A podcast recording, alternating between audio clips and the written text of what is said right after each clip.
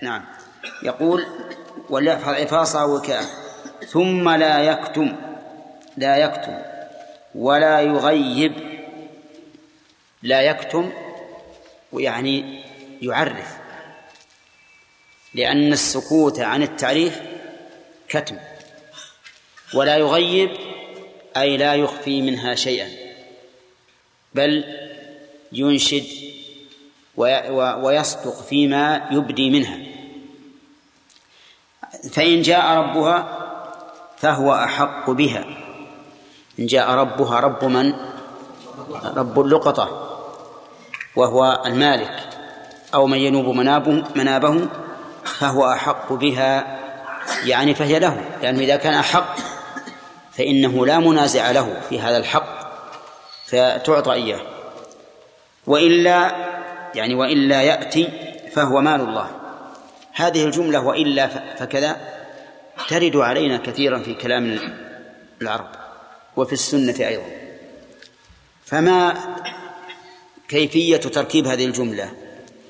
نقول تركيب هذه الجملة أصلها إن الشرطية ولا النافية، وما بعدها جواب الشرط، ما بعدها فهو جواب الشرط، وفعل الشرط محذوف. طيب، إن هنا ليست محذوفة لكنها مدغمة باللام، صح؟ لكنها مدغمة باللام، أين؟ لكنها مدغمة بلا، وأصلها وإن لا.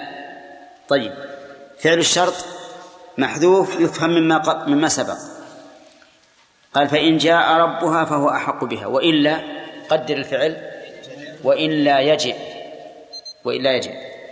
جملة فهو مع الله جواب الشرط، واقترن بالفاء لأن الجملة اسمية.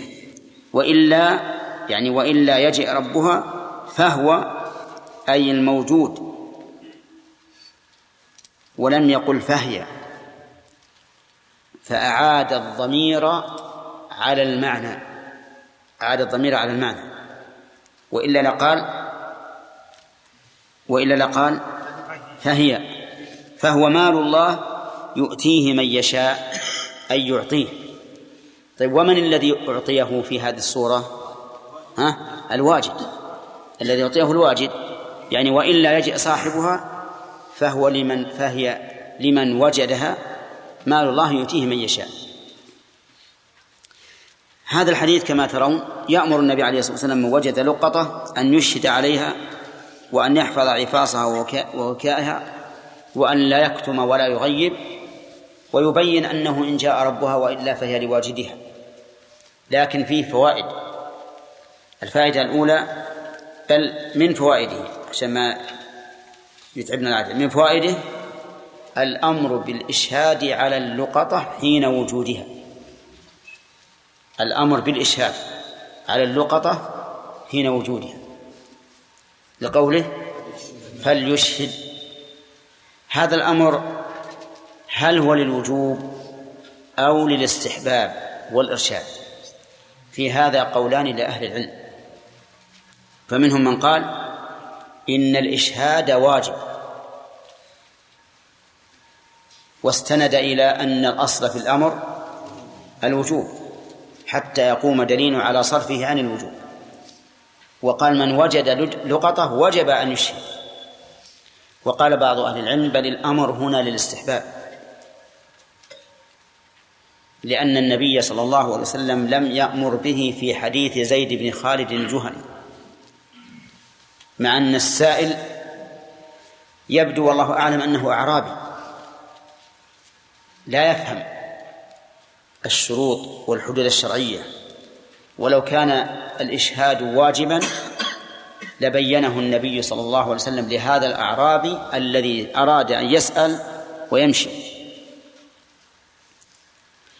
الأول مذهب الشافعي، والثاني مذهب الإمام أحمد، يعني أن الإشهاد إما واجب وإما سنة، ولا شك أن الاحتياط الإشهاد، لأن الإنسان ربما ينسى ربما تغلبه نفسه الأمارة بالسوء فيما بعد ويكتم اللقطة، ولا سيما إذا كانت لقطة ذات أهمية كبيرة، فالإشهاد أحوط بلا شك. وينبغي أيضا مع الإشهاد إتماما للاحتياط أن يكتب ذلك، لأن الشهود ربما يغيبون أو ينسون أو يموتون. من فوائد هذا الحديث أن الإشهاد المعتبر إشهاد ذوي عدل، وأن الإنسان لا ينبغي أن يشهد إلا ذوي العدل، لأنه هو المقبول الشهادة. فإن قال قائل لو أشهد فاسقا ثم تاب الفاسق وأدى وهو عدل، هل تقبل شهادته؟ نعم تقبل، اعتبارا بحال الأداء. كما أنه لو أشهد وهو عدل ثم فسق فإنها لا تقبل. طيب، لو أنه أشهده وهو بالغ ثم صغر، كيف؟ ومنكم من يرد إلى أرض العمر، هذا عقلا. طيب، لو أشهد صغيرا ثم بلغ وضبط الشهادة فإنها تقبل، اعتبارا بحال الأداء. طيب، ومن فوائد هذا الحديث أن ظاهره أن المرأة لا تقبل شهادتها في هذا، ولكن هذا الظاهر غير مراد، لأن الله قال استشهدوا شهيدين من رجالكم، فإن لم يكونا رجلين فرجل وامرأتان ممن ترضون من الشهداء. وقد ذكر أهل العلم أن المال وما يقصد به المال يستشهد فيه الرجلان والرجل والمرأتان. ومن فوائد هذا الحديث أنه يجب أن يحفظ عفاصه ووكاءه، لقوله وليحفظ، وهذا الأمر لم يعارضه شيء يدل على عدم الوجوب فيه، بل جاء ما يشهد للوجوب في قوله في حديث زيد بن خالد اعرف عفاصها ووكاءها. ومن فوائده تحريم كتم اللقطة، لقوله ثم لا يكتم، وتحريم تغييب شيء منها، لقوله ولا يغيب. ومن فوائده الإشارة إلى وجوب القيام بالأمانة في أموال الغير، لأن كل هذه الأوامر الأربعة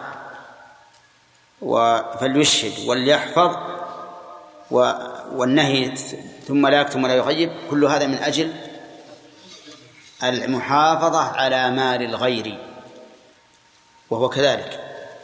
فيجب على الإنسان إذا كان مؤتمنا على مال الغير أن يحافظ عليه. ومن فوائد هذا الحديث أنه إذا جاء ربها فهو أحق بها مطلقا، سواء قبل الحول أم بعده. نعم، لعموم قوله فإن جاء ربه. ومن فوائده جواز وصف المالك بالرب، لقوله ربها، لكن الربوبية المطلقة لا تكون إلا لله، فالربوبية التي تضاف إلى غير الله ربوبية خاصة، وربوبية ضعيفة، خاصة فيما يملكه الرب، وهي ضعيفة أيضا لأن هذه الربوبية لا تمكنك أن تفعل ما تشاء في مالك، لأن تصرفك في مالك مقيد بماذا؟ بالشرع. نعم. من فوائد الحديث أنه إذا لم يأتي ربها فهي لواجدها، لقوله وإلا فهو مع الله يؤتيه من يشاء. ومن فوائده أيضا جواز إضافة المال إلى الله، فيقال هذا مال الله، فإن كان المال من الأموال الشرعية كالزكاة والغنيمة والفيء وما أشبه ذلك فواضح، لقوله تعالى واعلموا أنما غنمتم من شيء فأن لله خمسه. وإن كان من الأموال الخاصة فإنه مال الله حقيقة، لأنك أنت ومالك لمن؟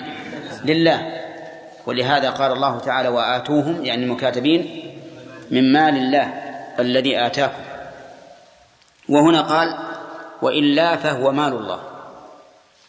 ومن فوائد الحديث إثبات المشيئة بقوله من يشاء، والمشيئة ليس فيها إشكال فيما يتعلق بفعل الله، والمسلمون كلهم مجمعون على مشيئة الله فيما يتعلق بفعله سنيهم وبدعيهم، لكن ما يتعلق بفعل العبد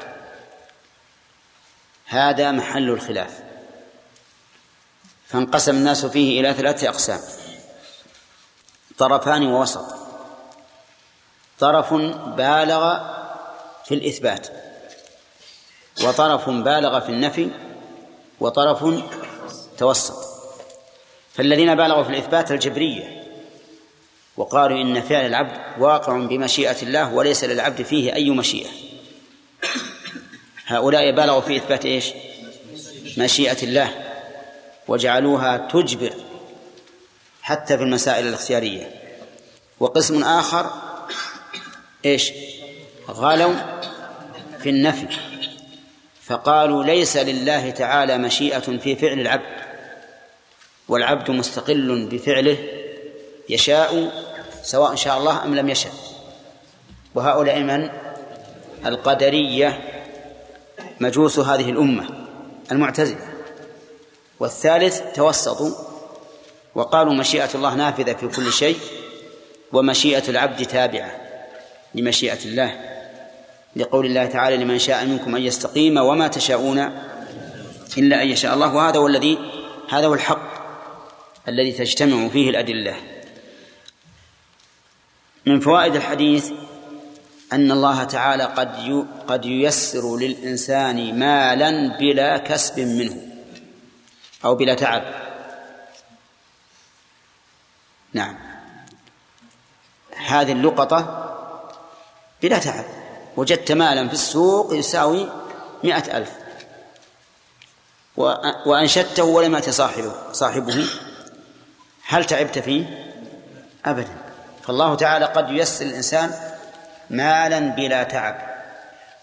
فإن قال قائل إذا ثبت أنه ملكك فهل يجب فيه الخمس كما يجب في الركاز؟ هل تعرفون الركاز أو لا؟ ها؟ الركاز اللي يوجد مدفون بالأرض وليس له مالك، إذا وجده الإنسان فقد قال النبي صلى الله عليه وسلم في الركاز الخمس. فهل هذا الذي وجدت على ظاهر الأرض بدون حفر وبدون تعب، هل إذا تملكته يكون عليك فيه الخمس؟ نعم. القائل لا، لازم يجيب الدليل. ها؟ لا، لأن الركاز هو المركوز، وهذا مغروس وهذا ليس مغروس، أسهل هذا أخذه، هذا لقيته على وجه الأرض. الجواب أن نقول لا يجب فيه الخمس، لأن النبي صلى الله عليه وسلم قال مال الله يؤتيه من يشاء، ولم يقل فيه الخمس. وأيضا يمكن أن يفرق بينه وبين الخمس، لأن هذا المال حصل فيه شيء من التعب، وهو مع الإشهاد والإنشاد، نعم، والمعاناة في حفظه لمدة سنة كاملة. لكن الركاز تملكه بمجرد ما تحصل عليه، ما يحتاج إلى تعب، ممكن تنتفع به بلحظة. فهذا فرق. ثم قال: وعن عبد الرحمن بن عثمان التيمي رضي الله عنه أن النبي صلى الله عليه وسلم نهى عن لقطة الحاج، رواه مسلم. نهى، ما هو النهي؟ النهي قال العلماء إنه طلب الكف على وجه الاستعلاء، طلب الكف على وجه الاستعلاء من الطالب ولا من المطلوب؟ طلب الكف على وجه الاستعلاء من الطالب، لأنه لولا أنه أعلى ما نهى، لأن الذي يكون بمنزلتك إذا نهاك عن شيء فإنما يلتمس التماس، يعني يترجع، والذي يكون دون منك يسمى دعاء، يعني يستجدي، لكن اللي أكبر منك ينهاك. فمثلا هذا رجل ظالم باطش أراد أن يوقع بك، فقلت: لا تحبسني، لا تضربني، هذا نهي؟ لا، هذا استجدة، يسمونه دعاء، لكن ينبغي أن يكون الدعاء لله رب العالمين، هذا لا يمكن نسميه نهي. طيب، رجل قال لابنه: يا ولد لا تخرج، نهي، ليش؟ على سبيل الاستعلاء. زميل قال لزميله: من فضلك لا ترصني كثيرا، ايش هذا؟ هذا التماس، اي نعم، هذا التماس. طيب، على كل حال النهي هنا نهى، الناهي من؟ الرسول صلى الله عليه وسلم. ولا شك أن توجيه النهي إلينا على سبيل الاستعلاء، يعني أنه جاء من أعلى إلى أدنى، جاء من أعلى إلى أدنى، وإن كان النبي عليه الصلاة والسلام ليس فيه علو وليس فيه تكبر، بل هو أشد الناس تواضعا، لكنه جاء من أعلى إلى أدنى. وقولها عن لقطة الحاج، اللقطة سبق تعريفها آنفا، والحاج هو من قصد مكة لأداء المناسك، من قصد مكة لأداء المناسك. ويصح أن نصفه بأنه حاج بمجرد إحرامه بالحج، فلو أحرم من ذو الحليفة قيل إنه حاج، لقول عائشة رضي الله عنها: وأهل رسول الله صلى الله عليه وسلم بالحج، فمن حين أن يحرم بالحج يقال إنه حاج. فإذا ضاع من المحرم بالحج لقطة فإن الحديث ينطبق عليه في ظاهره أنه ينهى عن لقطته. فإذا وجدت في مكان الحاج الذي نزلوا فيه لقطة ولو كانوا في بدر فإنك لا تأخذها، لأن النبي صلى الله عليه وسلم نهى عن لقطة الحاج، وهؤلاء محرمون بالحج فلقطتهم لقطة حاج. هذا ظاهر الحديث، لكن الظاهر والله أعلم أن المراد بلقطة الحاج إنما نهي عنها لا لأنه حاج، ولكن لأنه في مكة، لأنه في مكة. وإنما قيل الحاج بناء على الغالب، هذا الذي يظهر، وهو وإن كان خلاف ظاهر اللفظ لكن أحوجنا إليه، أن النبي صلى الله عليه وسلم قال في مكة: لا تحل ساقطتها إلا لمنشد. وعلى هذا فنقول إن النهي عن لقطة الحاج لا لأنه حاج، ولكن لأنه بمكة، ويكون المراد النهي عن لقطة من في مكة. نعم. طيب، هذا النهي هل هو للتحريم أو للكراهة؟ الصحيح أنه للتحريم، وأنه لا يجوز للإنسان أن يلتقط اللقطة في مكة إلا إذا كان يريد إنشادها لا يريد أن يتملكها، لأن اللقطة في غير مكة يلتقطها الإنسان على أنه ينشدها وبعد سنة يتملكها، لكن في مكة لا يجوز أن يلتقطها إلا بنية أنه سينشدها دائما. طيب، فيستفاد من هذا الحديث تحريم التقاط اللقطة في مكة. ولكن لو قال قائل ما الحكمة في ذلك؟ نقول الحكمة أن هذا من باب احترام هذا المكان، لأن هذا المكان يجب أن يكون آمنا، انظر إلى الشجر والحشيش في هذا المكان إيش؟ آمن، لا يجوز لأحد أن يقطع شجرة أو يحش حشيشة. الصيد آمن أو غير آمن؟ آمن، الصيد آمن. فإذا كان كذلك فأموال الآدميين يجب أن تكون آمنة. فأنت إذا تركت اللقطة في مكة، مثل أفرض أن أمامك الآن رزمة دراهم 10,000 ريال وجدتها في السوق في مكة، نقول لا تأخذها إلا إن كنت تريد أن تنشدها دائما. لماذا؟ لأنك إذا تركتها أنت وتركها من بعدك والثالث والرابع وهكذا، في النهاية يأتي صاحبها ويجدها. ولكن إن قال قائل لو أن الإنسان خاف أن يجدها شخص لا يعرفها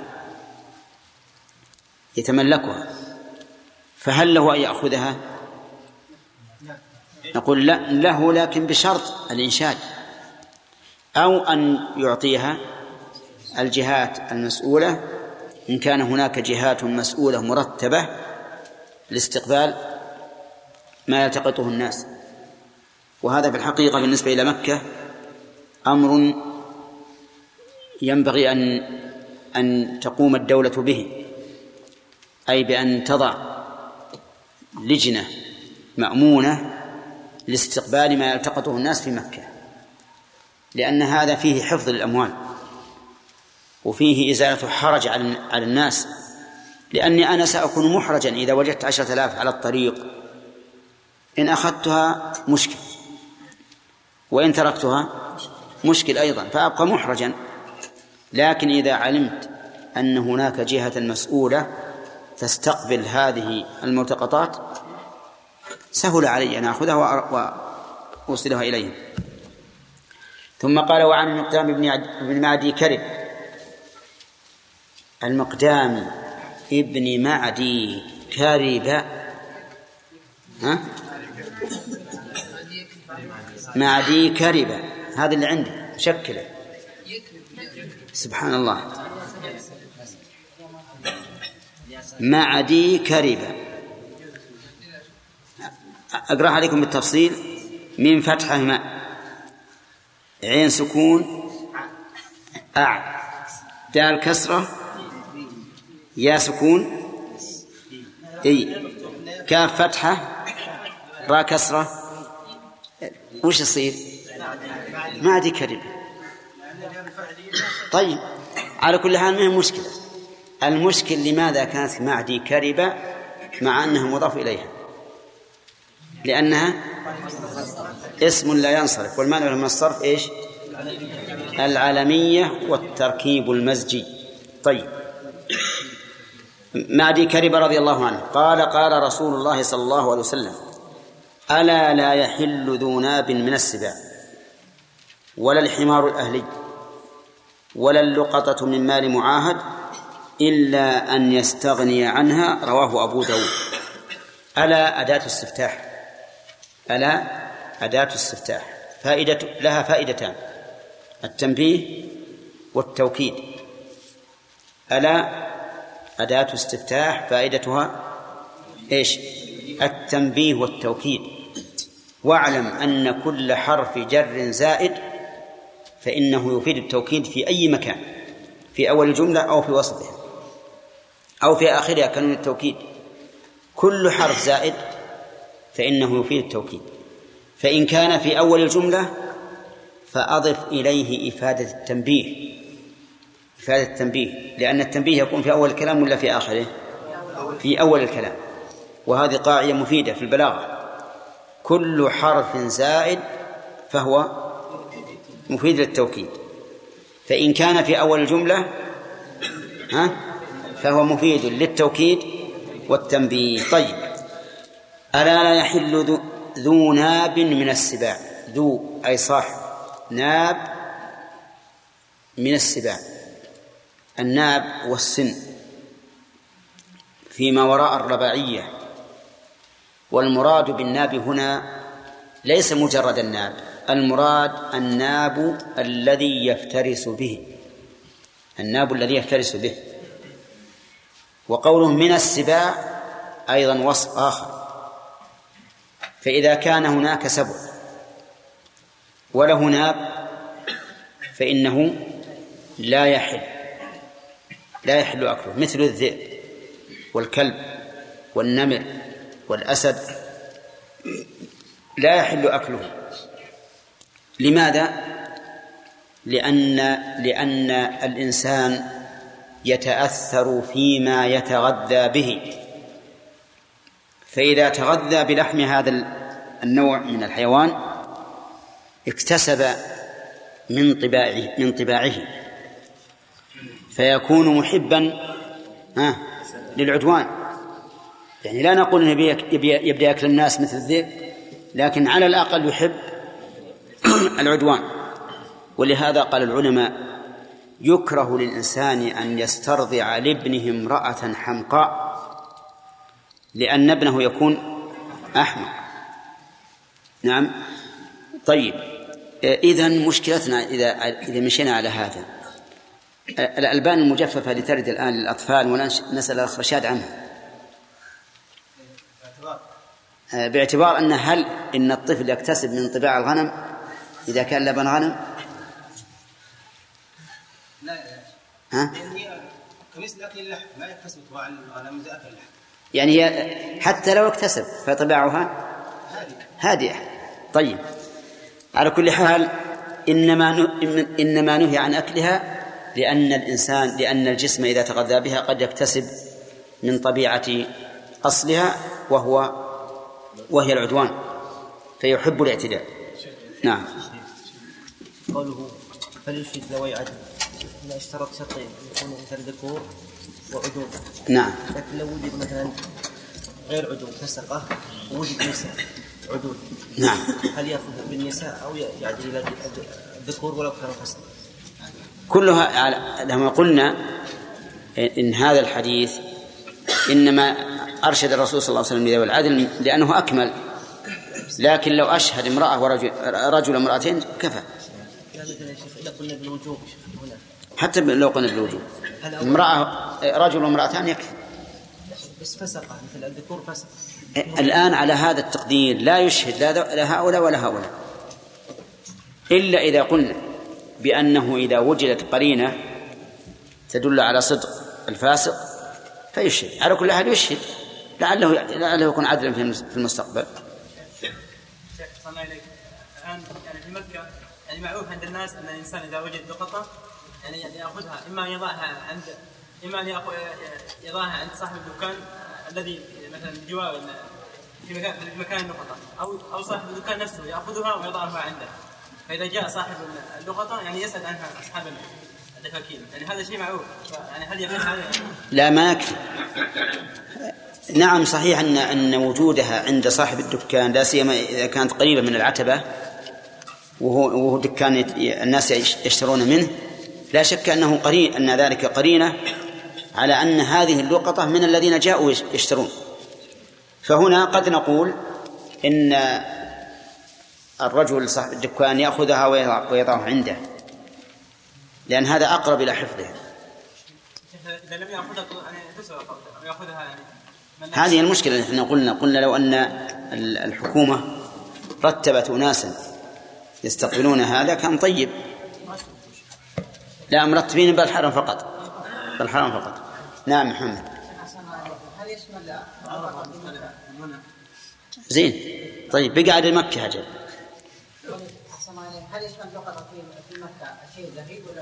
لا الظاهر أن الشيء زهيد لمن وجده حتى في مكة. نعم. طريق الإنشاد يقف عند أبواب المساجد التي حول المكان ويقول من ضاع له الدراهم، من ضاع له المتاع الفلاني. هنا نوجد لقطة تشتهى بالخيار يأخذها ولا، لكن نوجد لقطة في ملك سيارة. أي هذه أيضا تقع كثيرا، أحيانا يجد الإنسان في سيارته شيئا عند في المواقف التي يشترى فيها الأطعمة، أحيانا نجد فيها كيس رز، كيس سكر، صندوق شاهي، أغراض، يجب البطيخ في أيام البطيخ، هذا كثير ما يقع. فهذه مثل اللقطة. لا ما يلزم أخذها. ها؟ يقف شوي يسأل عنها، لا الله يجيب صاحبها. استدل أهل الظاهر بحديث عياض بن حمار على أن الملتقط إذا لم يجد صاحب اللقطة فهي له يملكها، وأنه لو جاء بعد ذلك فلا حق له فيها. فماذا تقول يا خالد؟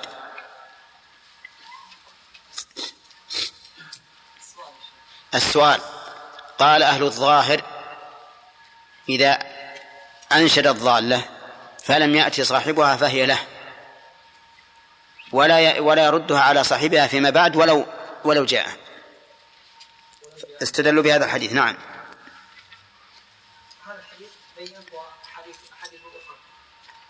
ما وجه الدلالة من هذا الحديث، وهل يمكن أن نرد استدلالهم؟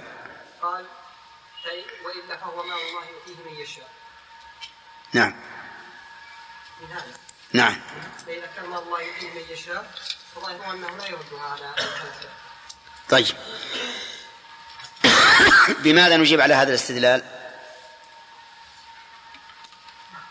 ما حضرت. نعم. قال إن جاء صاحبها وإلا فشل الكلام. نعم. صاحبها قد أتى حتى ولو كان بعد العام فهي هو صاحب المال. نرد عليه وجهين. الوجه الأول أن الحديث يقول إن جاء ربها، وهذا عام لو يأتي بعد 10 سنوات، وإلا فهو مال الله. طيب والثاني أن الأحاديث الأخرى تدل على أنها إذا تمت السنة فهي وديعة عنده، إذا جاء صاحبها ردها عليه. طيب قوله نهى عن لقطة الحاج. آدم، وش معنى عن لقطة الحاج؟ يعني عن أن يلتقط الحاج لقطة أو أن يلتقط غيره لقطة الحاج. الممار. ها؟ الممار أول حاج أخرى يأخذ مثلا، يكون أنا رميت الساعة وواحد يجي ثاني يأخذ الساعة. يعني معناه أنه نهاك أن تأخذ لقطة إنسان حاج، ولم ينهى الحاج عن أخذ اللقطة. لكن مش يشمل. ها؟ يشمل يعني. أي طيب مثاله. مثلا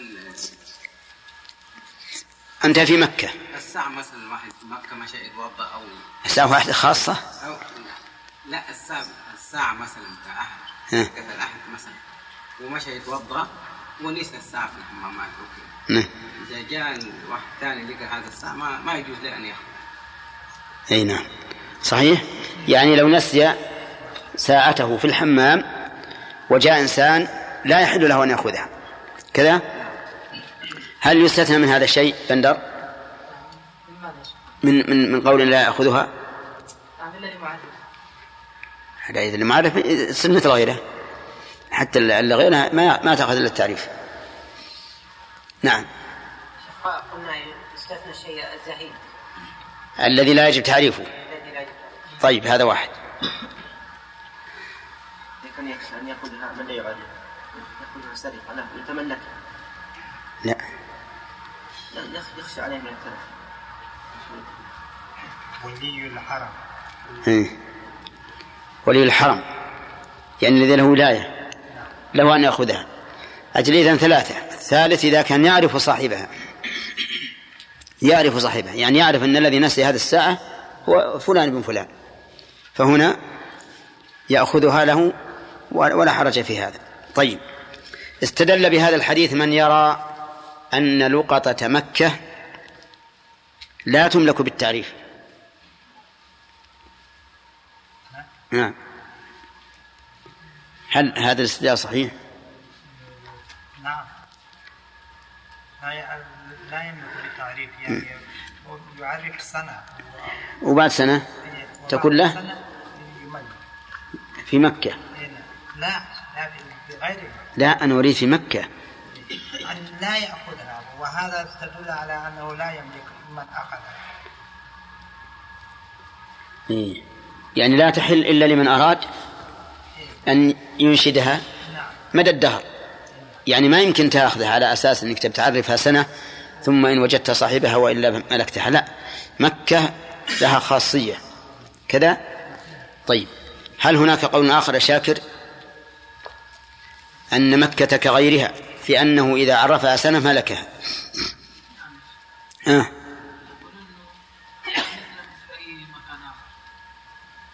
في قول ما الظن ليس بعلم. من سليم؟ نعم، مكة محرم لك خصائص ما هي الغير. أي نعم، لكن هل في قول ثاني أن مكة كغيرها في أنها تعرف سنة فإن جاء صاحبها وإلا فيهلك؟ أصح خلينا من السؤال اللي مر أنها ما هي كغيرها لها خصوصية. لكن هل في قول ثاني؟ أي نعم، في قول أن مكة كغيرها. لكن هذا الأول أكون على كل حال فيه قول لنا ذكرناه لكن يمكن نسيتم، أن فيه قولا آخر أن مكة كغيرها تعرف سنة فإن جاء صاحبه ولا فهي لمن وجدها، لكنه نص عليها من باب التعظيم والتأكيد، من باب التعظيم والتأكيد. واضح؟ ولكن القول الراجح ما دل عليه الحديث أن لقطة مكة لا يحل لأحد يأخذها إلا لمن أراد أن ينشدها مدى الدهر، ينشدها مدى الدهر، فإن مات يكتب وصية لأني وجدت هذه في الحرم في عام كذا وكذا أنشدوا عنها، أو يوصلها إلى ولي الأمر في مكة. وهذا اختيار شيخ الإسلام بن تيمية رحمه الله، ويقول إن الرسول ما أراد تأكيد، قال لا تحل ساقطتها إلا لمنشد، وهنا قال نهى عن لقطة الحاج. ثم قال وعن المقدام بن معدي كرب رضي الله عنه قال قال رسول الله صلى الله عليه وسلم ألا لا يحل. ألا أداة استفتاح وتفيد التنبيه وزيادة العناية، أداة استفتاح لأنه يفتتح بها الكلام، وتفيد التنبيه لأنها بمنزلة المفتاح للسمع، إذا قال ألا يتشوف الإنسان، وتفيد الاعتناء أو العناية بالشيء لأنه أتي بما يقتضي التنبيه، وكل شيء يؤتى به للتنبيه فهو دليل على أن الموضوع مهم. وقول لا يحل ذو ناب أي صاحب ناب من السباع، والناب هو ما بعد الرباعية من الأسنان، ينهش به الحيوان اللحم وغيره. وقوله من السباع أي من السباع الضارية، والمراد بذلك أن الحيوان المفترس لا يحل، مثل السبع والذئب والكلب، هذا لا يحل. والحكمة في هذا أن الإنسان إذا تغذى بهذا اللحم فربما يكتسب من طبيعته، لأن الجسم يتأثر بما يتغذى به. وقد قال أهل العلم إنه يكره أن يسترضع لولده امرأة حمقاء أو سيئة الخلق، سيئة الخلق لئلا يؤثر في طبيعة الصبي. فهكذا كل ذي ناب من السباع إذا صار الإنسان يتغذى به تأثر به وصارت طبيعته طبيعة سبوعية تحب العدوان. الثاني قال ولا الحمار الأهلي، وهو الحمار المعروف الذي يكون بين الناس. والأهل احتراز من الوحش المتوحش الذي لا يألف الناس وهو حمار البر. أما الأهلي فهو حرام وإن توحش، حرام وإن توحش، حتى لو فرض أن بعض الحمير توحش وصار كالصيد والضبع لا يألف الناس ويفر منهم فإنه حرام. وقد حرمت الحمر بعد أن كانت حلالا فأصبحت بعد التحريم نجسة، وهي قبل التحريم طاهرة، فإن الرسول عليه الصلاة والسلام قال حين فتح خيبر بل أمر أبا طلحة أن ينادي بالناس إن الله ورسوله ينهيانكم عن لحوم الحمر الأهلية أو الإنسية فإنها رجس، رجس يعني نجسة حراما فلا تحل. الثالث قال ولا اللقطة من مال معاهد إلا أن يستغني عنها. اللقطة من مال المعاهد، المعاهد الذي بيننا وبينه عهد من الكفار، لأنه حصن ماله بهذه المعاهدة، والكفار بالنسبة لنا 4 أقسام: معاهدون ومستأمنون وذو ذمة ومحاربون. فأما المعاهدون فهم الذي جرى بيننا وبينهم صلح على وضع الحرب لمدة معينة، كما فعل الرسول عليه الصلاة والسلام مع قريش في غزوة الحديبية. وأما المستأمنون فهم الذين طلبوا الأمان لبقائهم في البلاد الإسلامية للتجارة وعرض أموالهم ثم يرجعون، أو للبحث عن الإسلام وشرائعه، يستمعون القرآن والحديث ثم يرجعون. هؤلاء نسميهم مستأمنون بالكسر، ما هم مستأمنون، مستأمنون يعني هم الذين طلبوا الأمان. الثالث ذو الذمة الذين نبقيهم في بلاد الإسلام، لهم ما لنا وعليهم ما علينا، ولكن بالجزية، نأخذ منهم كل عام جزية يقدرها الإمام. الرابع المحاربون، وهم من سوى ذلك. المحاربون مالهم حلال ودمهم حلال ولا إشكال في ذلك. والمعاهدون والمستأمنون وذوي الذمة مالهم حرام ودمهم حرام فلا يجوز أن نغدر بهم وبيننا وبينهم عهد، ولا يجوز أن نأخذ شيئا من أموالهم، ولا يجوز أن نقول في اللقطة إذا وجدناها من أموالهم إنها مال كافر فتحل لنا. ولهذا قال لا اللقطة من مال معاهد، لأنه قد يقول أحد من الناس إن هذا كافر فماله حلال، نقول لا، ما دام بينك وبينه عهد فقد حصن نفسه وماله فلا يحل لك أن تخونه في أي شيء. قال إلا أن يستغني عنها. إلا أن يستغني عنها تحتمل معنيين: المعنى الأول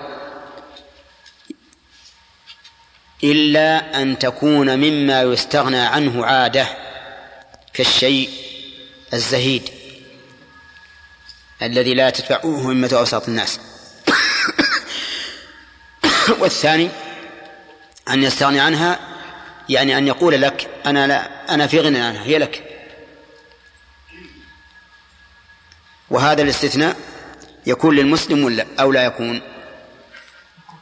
يكون للمسلم. فإذا وجدت لقطة في بلاد إسلامية فإنها يجب احترامها ما لم يستغنى عنها، إما بإذن صاحبها وإما بكونها لا يهتم بها الناس. طيب، فإذا قال قائل كيف أدري أنها مال معاهد؟ فالجواب عن ذلك أن يقال إذا وجدتها في بلادهم، مثلا صالحنا أهل بلد جيران لنا وهم كفار، ثم سافر أحد من الناس إلى البلاد فوجدها في بلادهم، هذه عرف أنها مال معاهد، لأن البلد ليس فيه إلا إيش؟ كفار معاهدون. أو يكون هذا الذي وجدناه من خصائصهم، مثل أن يكون صليبا من ذهب، فإنه معروف أن الصليب لا يكون إلا للنصارى. أو يكون من ألبستهم الخاصة، لأنهم لهم لباس خاص مثلا يعرف به، يعرفون به، فيكون لقطة مما المعاهد. رواه أبو داود. طيب، يستفاد من هذا الحديث أولا تحريم ذي الناب من السباع، لقوله ألا لا يحل. فإذا قال قائل هل هناك ضابط للحل أو للحلال من الحيوان؟ قلنا نعم له ضابط. الأصل في الحيوان الحل، الأصل في الحيوان الحل، ودليل ذلك قوله تعالى هو الذي خلق لكم ما في الأرض جميعا، خلق لكم ما في الأرض جميعا، كل ما في الأرض فهو لنا حلال، وسخر لكم ما في السماوات وما في الأرض جميعا منه. وبناء على هذه القاعدة لا يمكن أن نحرم من جميع الحيوانات، من زواحف وطيور، إلا إيش؟ إلا بدليل. ولو تنازع اثنان في حيوان طائر أو زاحف هل هو حلال وحرام، فقال أحدهما إنه حرام وقال الثاني إنه حلال، فالصواب مع من قال إنه حلال، مع من قال إنه حلال، حتى يقوم دليل على التحريم. ومن فوائد هذا الحديث أن ما كان سبعا لا ناب له، أي ليس يفترس بنابه، فهو حلال، لأن النبي عليه الصلاة والسلام شرط شرطين، أن له نابا يفترس به، والثاني أنه سبع. وبناء على هذا تكون الضبع حلالا، الضبع معروفة تكون حلالا لأنها من السباع لكنها ليست ذات ناب، إذ أنها لا تأكل الحيوان إلا عند الضرورة، بخلاف الذئب. الذئب عادي يدخل الغنم 40 شاة يشق بطونها كلها ويأكل منها كبد واحدة، ما هي واحدة، كبد واحد، والباقي يفسده.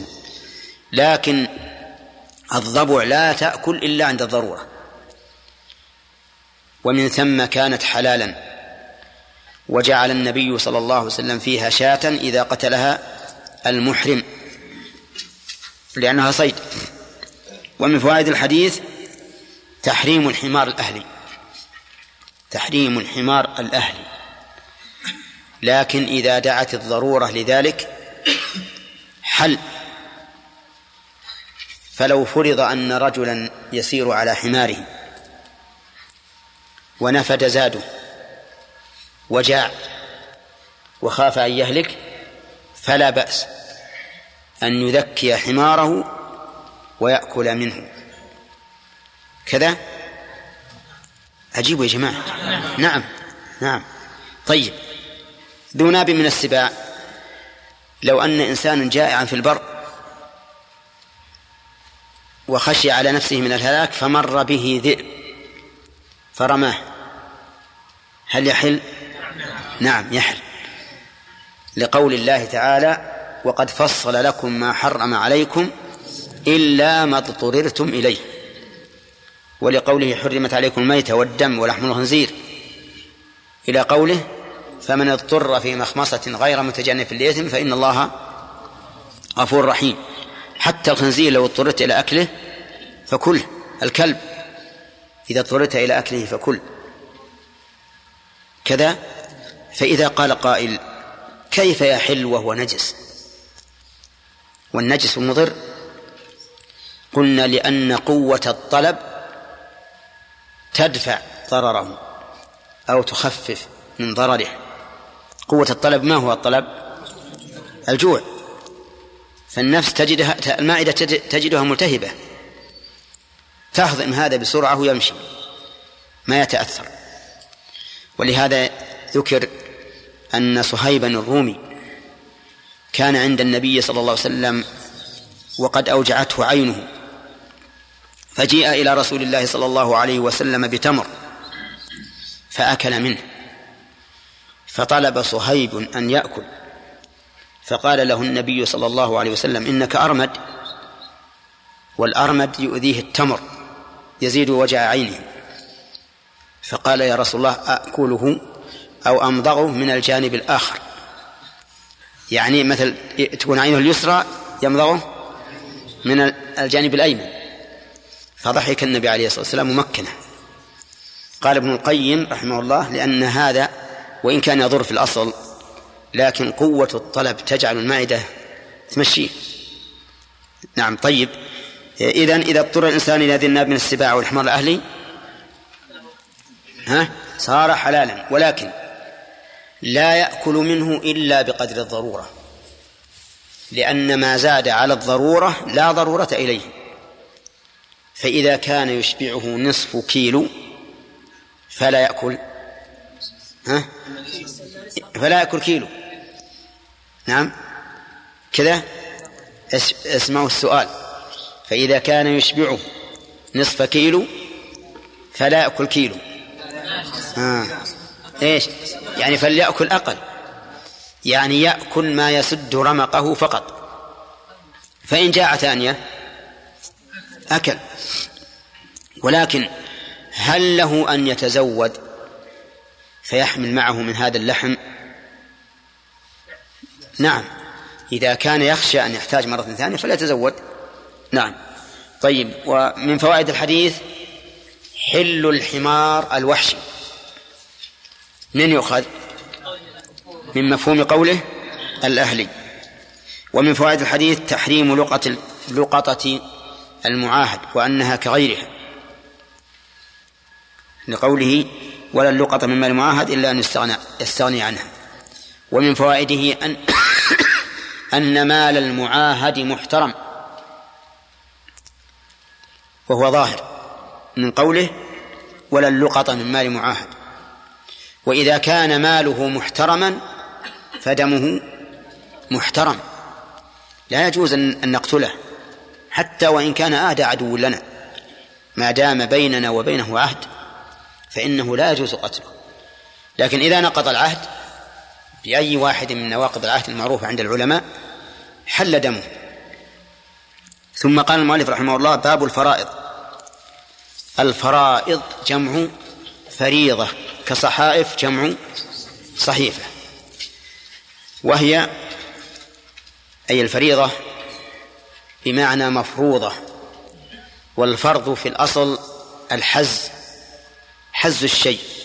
تجي مثلا لحمة بالسكين تقول بهكذا، تقول فرضتها، يعني هذا الأصل. والمراد بالفرض في أصول الفقه ما وجب فعله. والمراد بالفرض هنا النصيب المقدر شرعا لوارث. إذن الفرائض جمع فريضة بمعنى مفروضة، وهي النصيب المقدر شرعا لوارث. أتباركم يا جماعة. فقولنا نصيب المقدر خرج به التعصيب. التعصيب ليس فرائض لأنه غير مقدر، إذ أن العاصب ربما يرث المال كله، وربما يرث نصف المال، وربما لا يرث شيئا. وخرج بقولنا لوارث النصيب المقدر في الزكاة، فإنه مقدر لكن ليس لورثه. لمن؟ لأهل الزكاة. وخرج به أيضا الوصية، فإن الإنسان قد يوصي بنصف ماله، قد يوصي بربع ماله أو خمس ماله لشخص، فهل نسمي هذا فريضة؟ لا، لنقول المقدر شرعا لوارث. طيب، أعود مرة ثانية. نصيب مقدر خرج به تعصيب، شرعا خرج به الوصية. الوصية غير مقدرة شرعا، من يقدرها؟ الموصي، يقدرها الموصي، يقول أوصيت بخمس مالي بربع مالي لوارث خرج به الزكاة، لأنها نصيب مقدر شرعا لكن لغير الوارث. إنما الصدقات لمن؟ للفقراء. فربع العشر في المال الذهب والفضة نصيب مقدر شرعا، صح؟ ربع العشر في الذهب والفضة نصيب مقدر شرعا، ها؟ لمن؟ لأهل الزكاة، ليس لوارث. طيب، إذن لا يسمى فريضة في الاصطلاح. فالفريضة في الاصطلاح كل نصيب مقدر شرعا لوارث. طيب، والورثة وأصحاب الفروض محصورون، وأصحاب التعصيب غير محصورين، قد يكون العصبة مئات أو آلاف، لكن أصحاب الفروض محصورون 10 فقط لا يزيدون. طيب، يقول النبي عليه الصلاة والسلام عن ابن عباس، يقول المؤلف عن ابن عباس رضي الله عنهما قال: قال رسول الله صلى الله عليه وسلم: ألحقوا الفرائض بأهلها، فما بقي فهو لأولى رجل ذكر. متفق عليه. ألحقوا الفرائض بأهلها أي أعطوها أهلها، لأن الله فرضها لهم وقال: آباؤكم وأبناؤكم لا تدرون أيهم أقرب لكم نفعا، ها؟ فريضة من الله. وقال في الآية الثانية: تلك حدود الله، ومن يطع الله ورسوله يدخله جنات تجري من تحتها الأنهار خالدين فيها وذلك الفوز العظيم، ومن يعص الله ورسوله ويتعدى حدوده يدخله نارا خالدا فيها وله عذاب أليم. وقال في الآية الثالثة: يبين الله لكم أن تضلوا. إذن ما خالف هذا البيان فهو ضلال. فيجب علينا أن نلحق الفرائض بأهلها للأدلة الثلاثة التي ذكرت لكم، وهي 3 آيات في سورة النساء. وقوله بأهلها أي بأصحابها، وهم 10، الزوجان كم؟ والأبوان 4، والبنات وبنات الابن والأخوات الشقيقات والأخوات لأم والأخوات لأب أصلا والأخوات لأم والجدات 10. هؤلاء هم أصحاب الفروض. فنعطي كل ذي فرض فرضه، ثم إن بقي فيقول الرسول عليه الصلاة والسلام: هو لأولى رجل ذكر. لأولى أي لأقرب، وليس المعنى لأحق، لأنه لو اجتمع عندنا عم غني جدا وابن عم فقير جدا، فلمن؟ يا أخوان، ابن العم فقير مرة وهذا غني، عندهم أموال عظيمة، أغنى من الميت، ها؟ أولى بمعنى أحق ولا بمعنى أقرب؟ لو فسرناها بمعنى أحق لكان لابن العم الفقير، لكن نقول أولى بمعنى أقرب، مأخوذ من الولاء، يعني أنه يليه، يلي الميت. طيب، إذن أولى بمعنى أقرب. وقوله رجل ذكر، كيف رجل ذكر؟ وهل هناك رجل غير ذكر؟ ها؟ لا، الخنثى مو رجل. نعم. طيب، رجل ذكر يعني في بعض الناس يقول ليش النبي عليه الصلاة والسلام أعطي جوامع الكلم واختصر له الكلام اختصارا؟ فنقول إن قوله رجل غير قوله ذكر، لأن الرجل هو البالغ والذكر خلاف الأنثى ولو لم يكن بالغا، فيكون قوله ذكر كالتعليل لقوله رجل، كالتعليل لقوله رجل، يعني فيعطى الرجل لذكورته. ثم إن قوله ذكر لو لم توجد لكان العاصب من كان رجلا وهو البالغ، فيكون الصغير ليس بعاصب، فلا بد من ذكر الذكر نعم وذكر الرجل، لأنه صار أولى بالتعصيب لذكورته ورجولته جميعا. وتعرفون أن الرجل عليه من المسؤوليات المالية أكثر مما على الأنثى. طيب، بناء على هذه القاعدة التي أصلها النبي عليه الصلاة والسلام نحتاج أن نعرف من الأولى وكيف الأولوية. كيف الأولوية؟ يقول العلماء الأولوية أن تقدم الأسبق جهة، ثم الأقرب منزلة، ثم الأقوى وهو الشقيق على الذي لأب. ها؟ طيب، بناء على هذه القاعدة أيضا نحتاج أن نعرف مراتب العصوبة. المراتب بنوة، ثم أبوة، ثم أخوة، ثم عمومة، ثم الولاء. كم هذه؟ 5. هذه مراتب العصوبة التعصيب. عدها فهد. بنوة، أبوة، عمومة، ولاء. ها؟ 5. البنوة من؟ الأبناء وأبناؤهم وإن نزل إلى يوم القيامة. الأبوة الأب والأجداد وإن علوا إلى آدم. الأخوة ها الأخ وابن الأخ وإن نزل، لا الأخ نعم الأخ الشقيق أو لأب وأبناؤهم وإن نزل. إلى متى؟ إلى يوم القيامة. العمومة الأعمام الأشقة أو لأب وأبناؤهم وإن نزلوا إلى يوم القيامة. الولاء هو المعتق الذي أعتق العبد، وكذلك عصبته المتعصبون بأنفسهم. المهم هذه 5 مراتب. نقدم من؟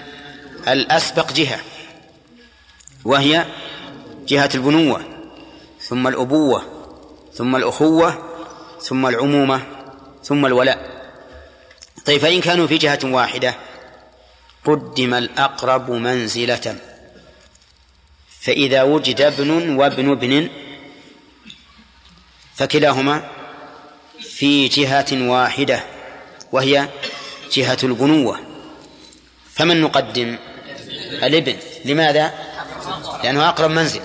طيب، وجد أب وجد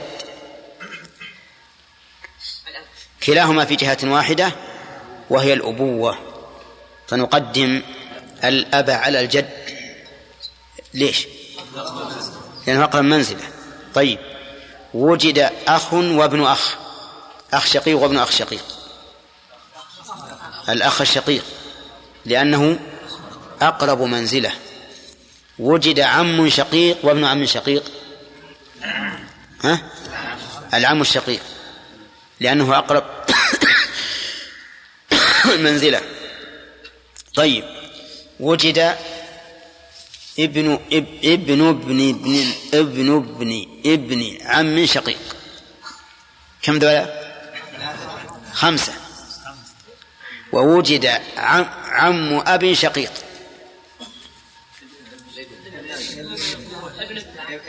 لاحظوا يا جماعة، ابن ابن ابن ابن عم شقيق في 5، وعم أب شقيق، عم أبيك بالنفس شقيق. الابن النازل أحق أولى. ليش؟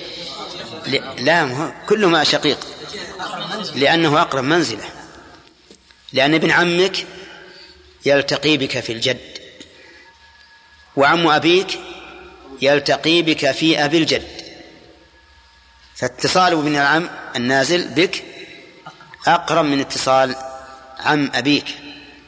واضح؟ طيب. وجد معتق ومعتق معتق. المعتق ليش؟ لأنه أقرب. طيب، فإذا كانوا في القرب سواء قدم الأقوى، قدم الأقوى وهو الشقيق على الذي لأب، فإذا وجد ابن شقيق وابن لأب من يقدم؟ الابن الشقيق. ها؟ كيف؟ لا ابن شقيق وابن لأب. ها؟ لا ابن ما تصور.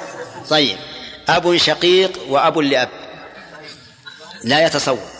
إذن القوة في البنوة والأبوة غير واردة، القوة في الأخوة والعمومة، القوة في الأخوة والعمومة. طيب، وجد أخوان أحدهما شقيق والثاني لأب، من يقدم؟ الشقيق لأنه أقوى. الشقيق يدري بأبوين والذي لأب بأب واحد، ويكون هذا في العمومة في الأخوة وأبنائهم وإن نزلوا، وفي العمومة وأبنائهم وإن نزلوا. فمثلا ابن أخ شقيق وأخ لأب. ابن أخ شقيق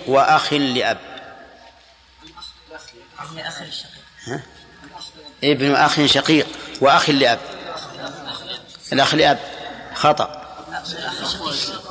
ها؟ ها؟ ابن أخ شقيق لكن أنزل درجة، لكن أقرب معه. لا، ما هو أقرب، أقوى. القوة قلت لكم إذا كانوا في درجة واحدة، الحين بدرجة واحدة أي منزل؟ ابن أخ شقيق وأخ لأب. الأخ لأب لماذا؟ لا، ما هو أقوى، أقرب منزلة. ولكني أقول أخطأتم. ها، يلا من يعرفها؟ لا، الجهة واحدة. ابن أخ شقيق وأخ لأب.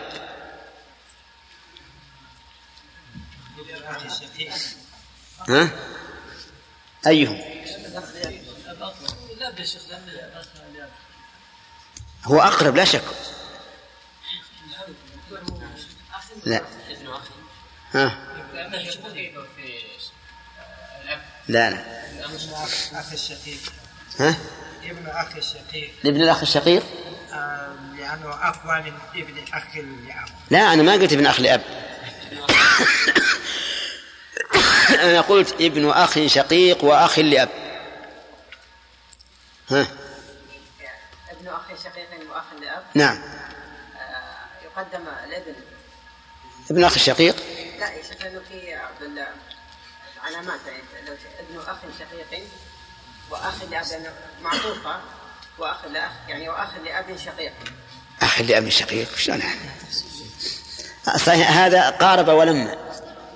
لاحظوا، إذا قلت ابن أخ شقيق وأخ لأب، أخ لأب، هنا نقدم الأخ لأب لا شك، لأنه معطوف على الابن.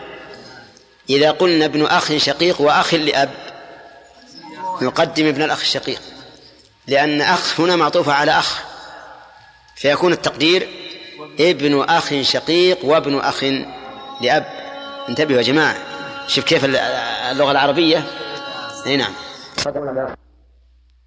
تكون من الصدقة لأكلتها.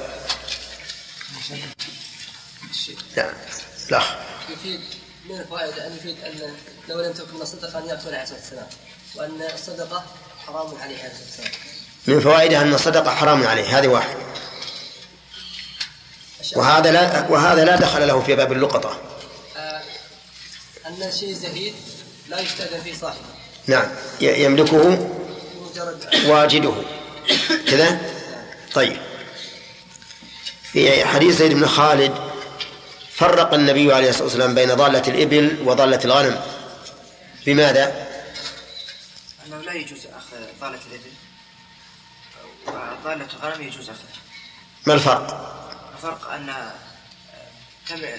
تملك صغار السباع، تمتنع من صغار السباع ضالة الإبل، أن الإبل ترجع إلى صاحبها لأنها معها صفاء واحدة. نعم، وأيضا تمتنع من صغار السباع. أما الغنم فلا تمتنع. ما الدليل أنها لا تمتنع؟ أو للذئب، فلهذا كان أخذها جائزا. طيب لو وجد الإنسان حمامة لقطة أو ضالة، لو وجد ضالة حمام هل يأخذها أم لا؟ لماذا؟ لأنها مثل الإبل تطير وتأكل وتشرب حتى تذهب إلى صاحبها. نهي النبي عليه الصلاة والسلام عن لقطة الحاج خالد. نعم الآن وراء خالد ولا فهد؟ أنا نسيت. فهد يلا. نهي النبي صلى الله عليه وسلم عن لقطة الحاج، ما المراد بها؟ ما المراد بهذا النهي؟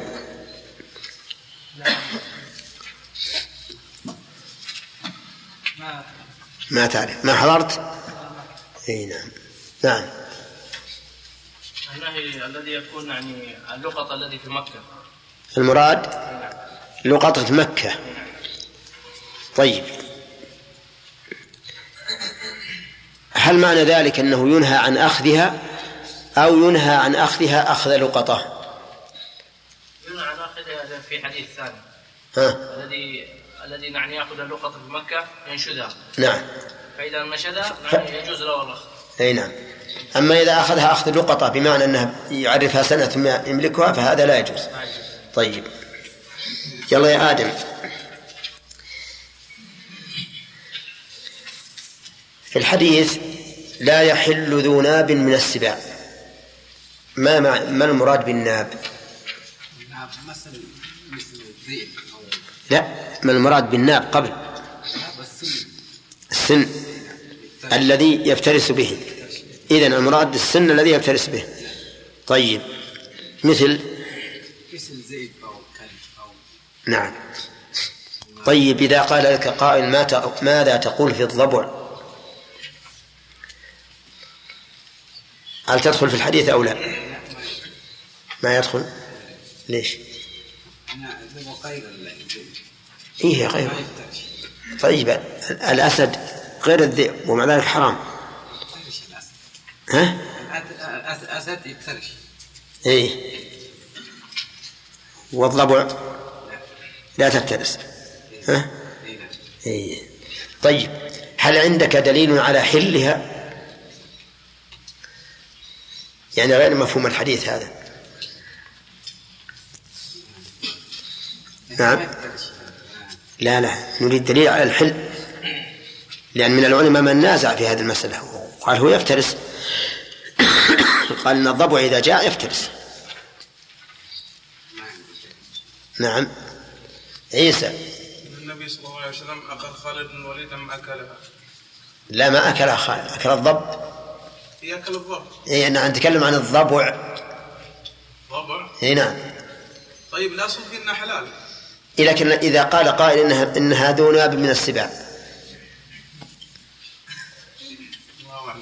نقول حيث جعل النبي صلى الله عليه وسلم فيها كبش. إذا فيها كبش إذا قتلها من قتلها المحرم. أي نعم. الدليل أن الرسول عليه الصلاة والسلام جعل فيها كبشا إذا قتلها المحرم، وهذا يدل على أنها صيد، ولو لم تكن صيدا لم يكن لها فداء. طيب الحمار الأهلي ما المراد بها؟ ما حضرت. طيب نعم شاكر. الحمار المستأنسة. هنا وضده الحمر الوحشية البرية. طيب الحمر الوحشية حلال ولا حرام؟ حلال. من أخذته؟ لأنه قيد بالحمر الوحشية. هل عندنا دليل إيجابي على حل الحمار الوحشي؟ كثيرا من حديث أبي قتادة لما صاد حمار وحشيا وهو حلال، وأيضا حديث الصعب الثاني حينما صاد حمارا أهليا وحشيا أيضا وحشيا فأهداه إلى النبي عليه الصلاة والسلام وقال إنا لم نرده إلا أنه حرم، ولم يقل إلا أنه حرام. تمام. طيب هل يجب الإشهاد على اللقطة يا هداية الله؟ نعم يجب. في خلاف عند الشافعي يجب الإشهاد، كما جاء في حديث عياذ بن اسماعيل. نعم. والسنة عند أحمد. نعم. كما جاء في حديث زيد بن خالد الجهني ولم يذكر الإشهاد. ولم يذكر الإشهاد. طيب والأحسن أن يشهد. الأفضل الإشهاد لا شك في هذا، متفق عليه هذا، لكن يجب الإشهاد إذا خاف على نفسه. نعم. يعني في التفصيل، إن خاف على نفسه من النسيان أو الكتمان وجب أن يشهد، وإلا كان الإشهاد أفضل. طيب الفرائض دخلنا فيها وقرأنا منها ما تيسر، فما المراد بالفرائض هنا؟ المال. ما حضرت جل الفرائض هي جمع فريضة في الصحيح، جمع صحيفة، وهي النصيب هو شرعا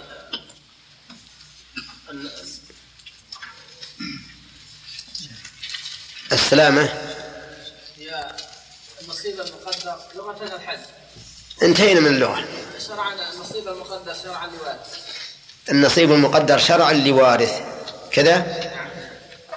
طيب العاصب هل يدخل في هذا يا حجاج؟ لا ما يدخل، لأن العاصب ليس وارث. يرث. نعم لكن ليس له فرض.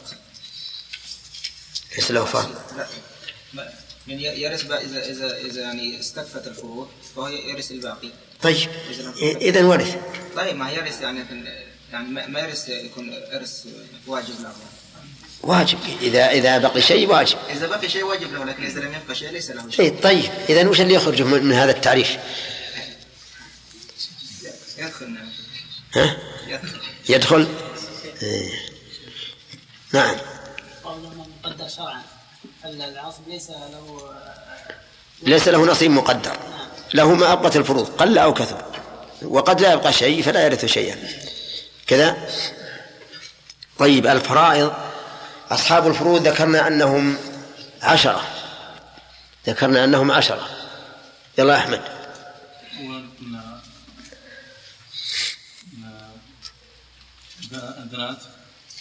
بنات الابن والأخوات الشقيقات والأختيار والزوج وجدته. كم ذولا؟ 6 اللي أعطي. نعم يحيى. الزوجة والأبوان والبنات بنات الابن والأخوات الشقيقات والأخوات الأب والأخوة الأم والجد. صح. نعم. وعندنا 12. أي ما من هم؟ 8 من النساء و4 من الرجال. أي لا هذا شيء ثاني، هذا بالبسط. طيب إذن 10. نأخذ هؤلاء على سبيل الإجمال من أجل أن نعرف. الزوجان يعني بسم الله الرحمن الرحيم، يعني الزوج والزوجة. ففرض الزوج النصف إن لم يكن للزوجة ولد، وفرض الزوج والربع إن كان لها ولد، لقوله تعالى ولكم نصف ما ترك أزواجكم إن لم يكن لهن ولد، فإن كان لهن ولد فلكم الربع مما ترك.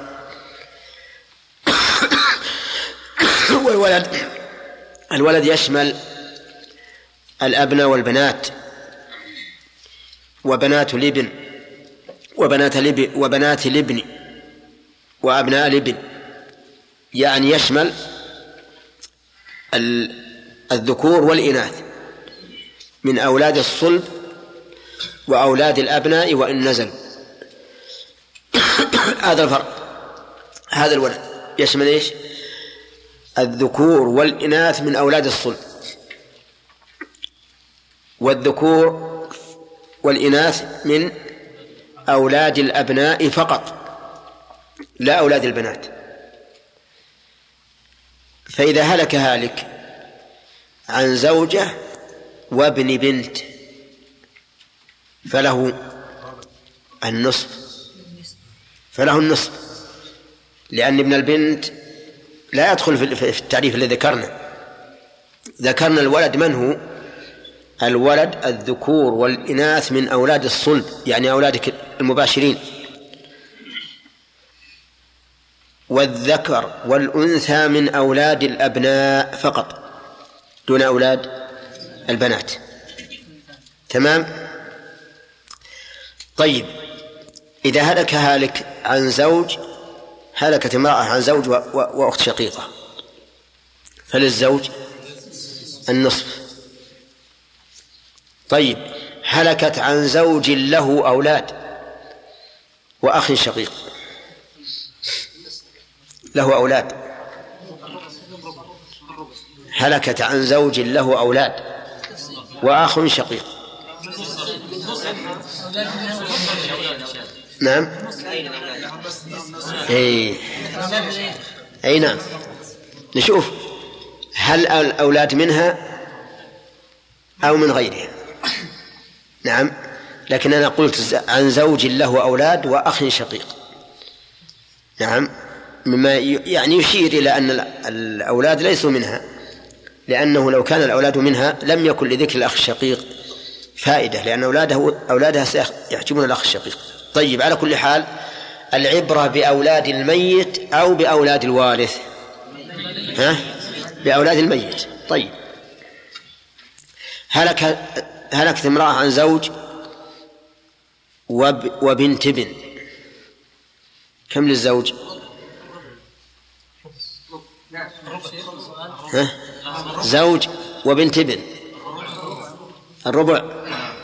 طيب، عن زوج وابن ابن الربع، عن زوج وابن بنت ابن النصف. اي نعم صح، النصف. زوج وابن بنت ابن الزوج كامله النصف، لأن ابن بنت الابن ليس من الفرع الوارث، يعني نحن قلنا أن يكون من أولاد الصلب الذكور والإناث أو من أولاد الذكور أولاد الأبناء.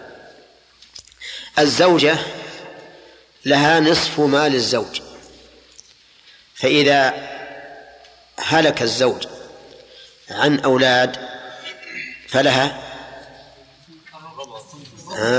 الثمن، لأن قلنا لها نصف ما للزوج، فإذا هلك الزوج عن أولاد فلها الثمن، وإذا هلك وليس له أولاد فلها الربع. فإذا هلك عن زوجة وابن فللزوجة الثمن، عن زوجة وابن ابن، عن زوجة وبنت ابن،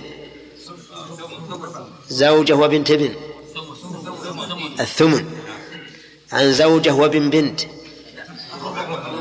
الربع. صح، عن زوجه وابن بنت ابن، عن زوجه وابن بنت ابن الربع. طيب، فهمنا الآن. فصار الولد المراد به الذكور والإناث من أولاد الصلب هذا واحد. وأولاد البنين، أولاد البنين من ذكور أو إناث دون أولاد البنات. طيب، هذا ميراث الزوج والزوجة. الأبوان نبدأ بالأم. إذا كان للميت أولاد، ونقول في الأولاد ما قلنا في مسألة الزوجين، يعني أولاد ذكور أو إناث، أولاد صلب أو أولاد أبناء، فللأم السدس. إذا هلك عن أم وله أبناء أو بنات، أو أبناء أو بنات ابن، فللأم السدس. هذه واحد. إذا هلك وله عدد من الإخوة، له أخوان فأكثر أو أختان فأكثر أو أخ وأخت، فلها أيضا السدس.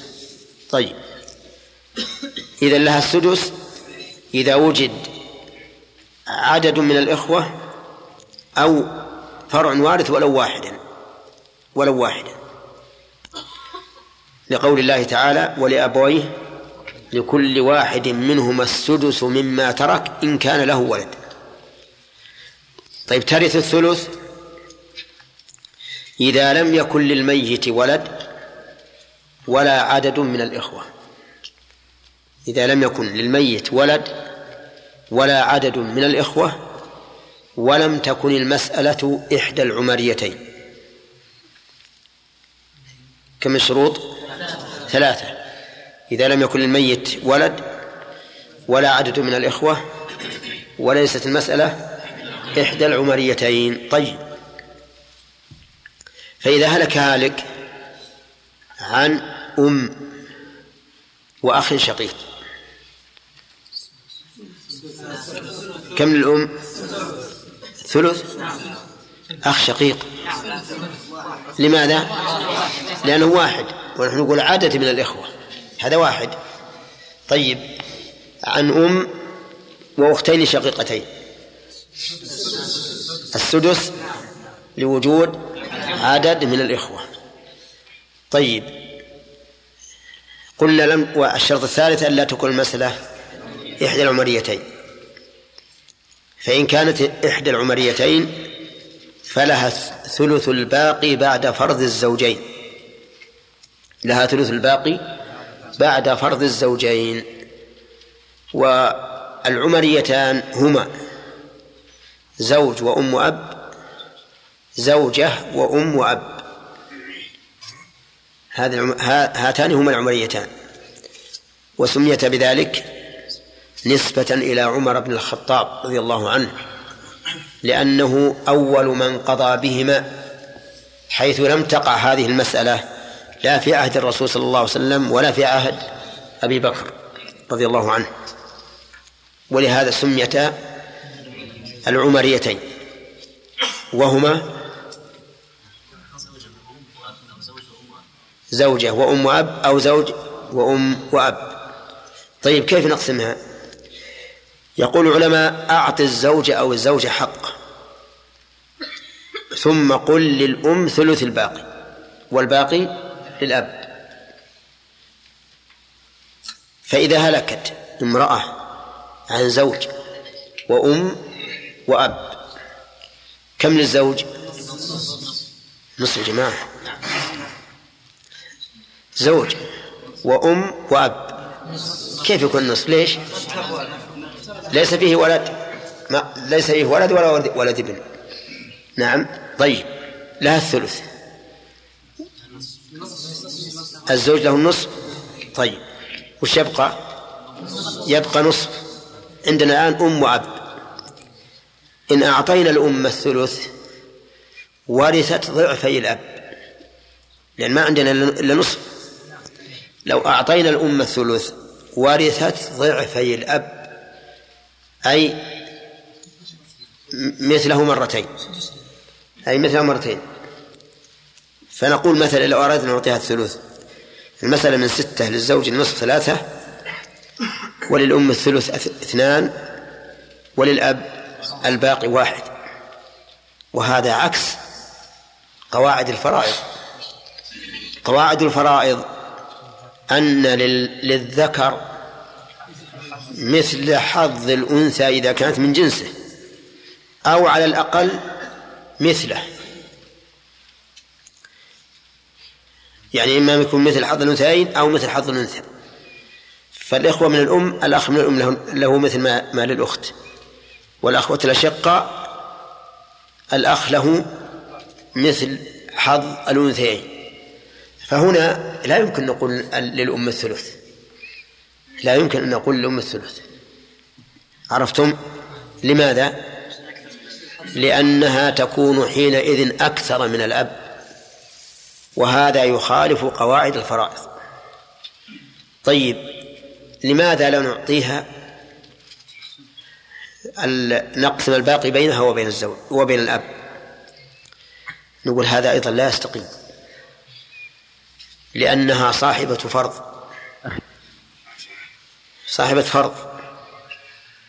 ولا يمكن أن نقسمها قسمة إخوة من أم،